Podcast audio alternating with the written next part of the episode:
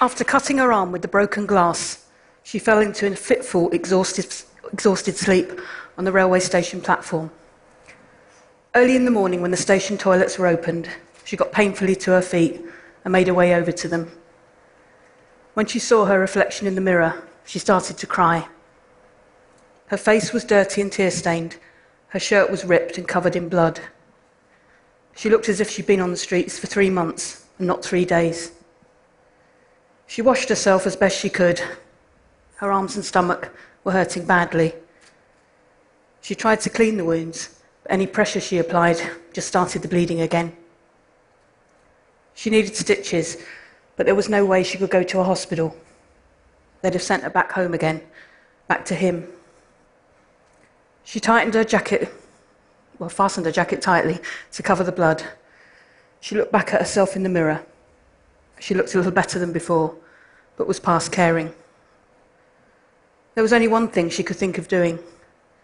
She came out of the station and into a phone box nearby.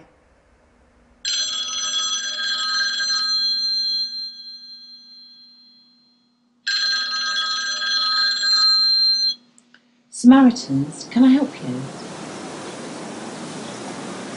Hello, Samaritans, can I help you? I, don't know. What's happened? You sound very upset. Why not start with your name? I'm Pam. What can I call you? Where are you speaking from? Are you safe? In the phone box in London. You sound very young. How old are you? 14. And what's happened to make you so upset?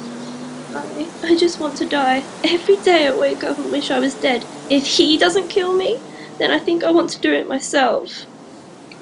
Oh, I'm glad you called. Let's start at the beginning. Pam continued to gently ask the girl about herself. She didn't say much. There were lots of silences. But she knew she was there, and having Pam on the end of the phone felt so comforting. The 14 year old that made that call was me. That was me in the phone box. I was running away from home, sleeping rough on the, sleep, on the streets in London. I was being sexually abused by my father and his friends. I was self harming every day. I was suicidal. The first time I'd called Samaritans, I was 12 and absolutely desperate. It was a few months after my mother had deserted me, walked out, and left me in the family home. And the abuse I was suffering at the hands of my father and his friends had left me a total wreck.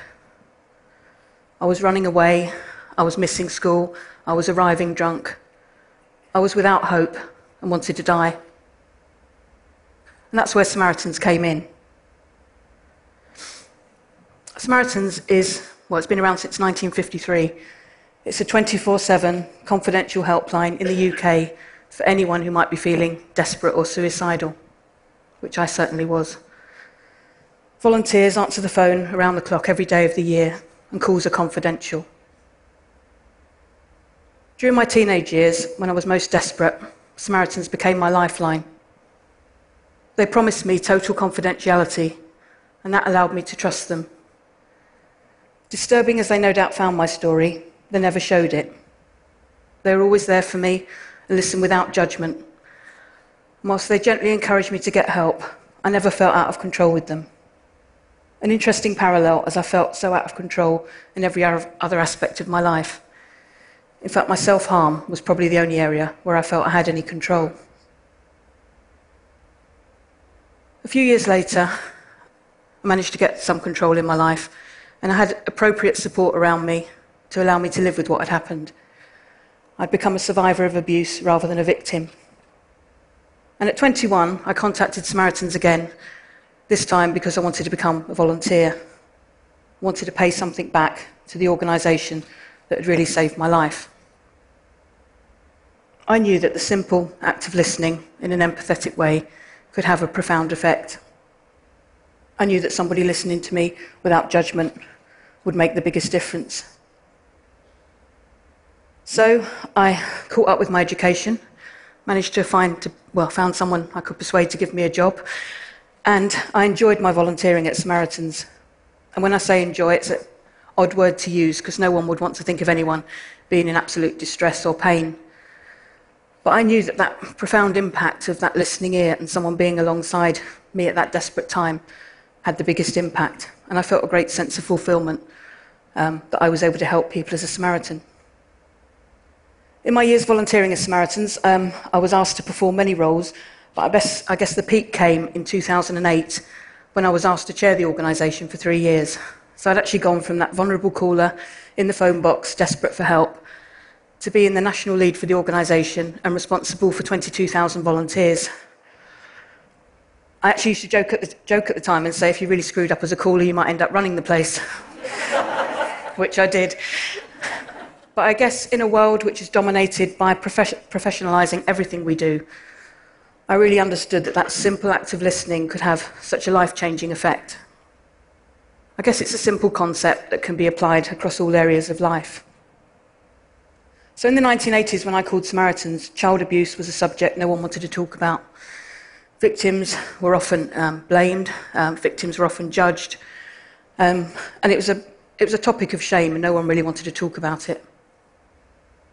Today, judgment and shame surround a different issue. There's a different stigma that's out there. And the stigma that, that's there today is to talk about loneliness. Loneliness and isolation have profound health impacts. Being lonely can have a significant impact on your own well being. A recent systematic review of research actually said that it increased the mortality rates or premature death rates by up to 30%. It can lead to higher blood pressure, higher levels of depression, and actually aligned to mortality rates that might be um, more associated with alcohol abuse or smoking cigarettes. Loneliness is actually more harmful than smoking 15 cigarettes a day. Not in your life, in your day. Um, it's also associated with higher levels of dementia. So, a recent study also found that lonely people are twice at risk, twice more at risk of Alzheimer's disease. Of course, there's many people that are lonely, uh, many people that live alone who are not lonely. But being a caregiver for a partner that maybe have, has dementia can be a very lonely place. And a recent landmark study gave us a very good, clear definition of what loneliness is. And it said it's a subjective, unwelcome feeling of a lack or loss of companionship. And it happens when there's a mismatch between the quality and the quantity of relationships that we have and those that we want. Now, in my life, the best help I've ever received has been from those personal connections and being listened to in an empathetic way. Professionals, and I'm conscious I'm speaking to a room of professionals, have a very important place. But for me, a volunteer giving up their time and listening to me without judgment in a confidential way had such a huge life changing effect for me. And that was something that really stayed with me. So, as you will have gathered, in my teenage years, I was off the rails. I was going every day, wondering if I'd even live the next day. But that profound impact of the volunteer listening to me stayed with me. And when I finally got to a point in my life where I felt I could live with what had happened, I wanted to pay something back. And in my experience, people who have been helped in a transforming way always want to pay something back. So I started paying back by my 25 years volunteering with Samaritans. And then in 2013, picking up on that whole issue and the new stigma of loneliness, I launched a new national helpline in the UK for older people called the Silver Line, which is there to support lonely and isolated older people. In our short history, we've taken one and a half million calls, and I know we're having a big impact based on the feedback we get every day. Some people might be calling up for a friendly chat, maybe some information about local services. Some might be calling because they're suicidal. Some might be calling up because they're reporting abuse. And some, quite simply, as I was, may have simply just given up on life. I guess it's a really simple idea setting up a helpline. And I look back to those early days when I had the lofty title, I still have, of chief exec, but in the early days, I was chief exec of myself which I have to say I had the best meetings ever in my career as chief exec of myself. But things have moved on, and now in 2017, Um, we have over 200 staff listening to older people every day of the year, 24 7. We also have over 3,000 volunteers making weekly friendship calls from their own home. We also, for people that like the written word, offer silver letters. and we write pen pal letters to, to, older people who still enjoy receiving um, a letter. And we also have introduced something called Silver Circles. You notice I'm owning the word silver here. You put, put silver in front of it and it's ours. Silver Circles, which are group conference calls where people actually talk about shared interests. And my favourite group is the music group, where people every week play musical instruments down the phone to each other. Um, not always the same tune at the same time, but, but they do have fun.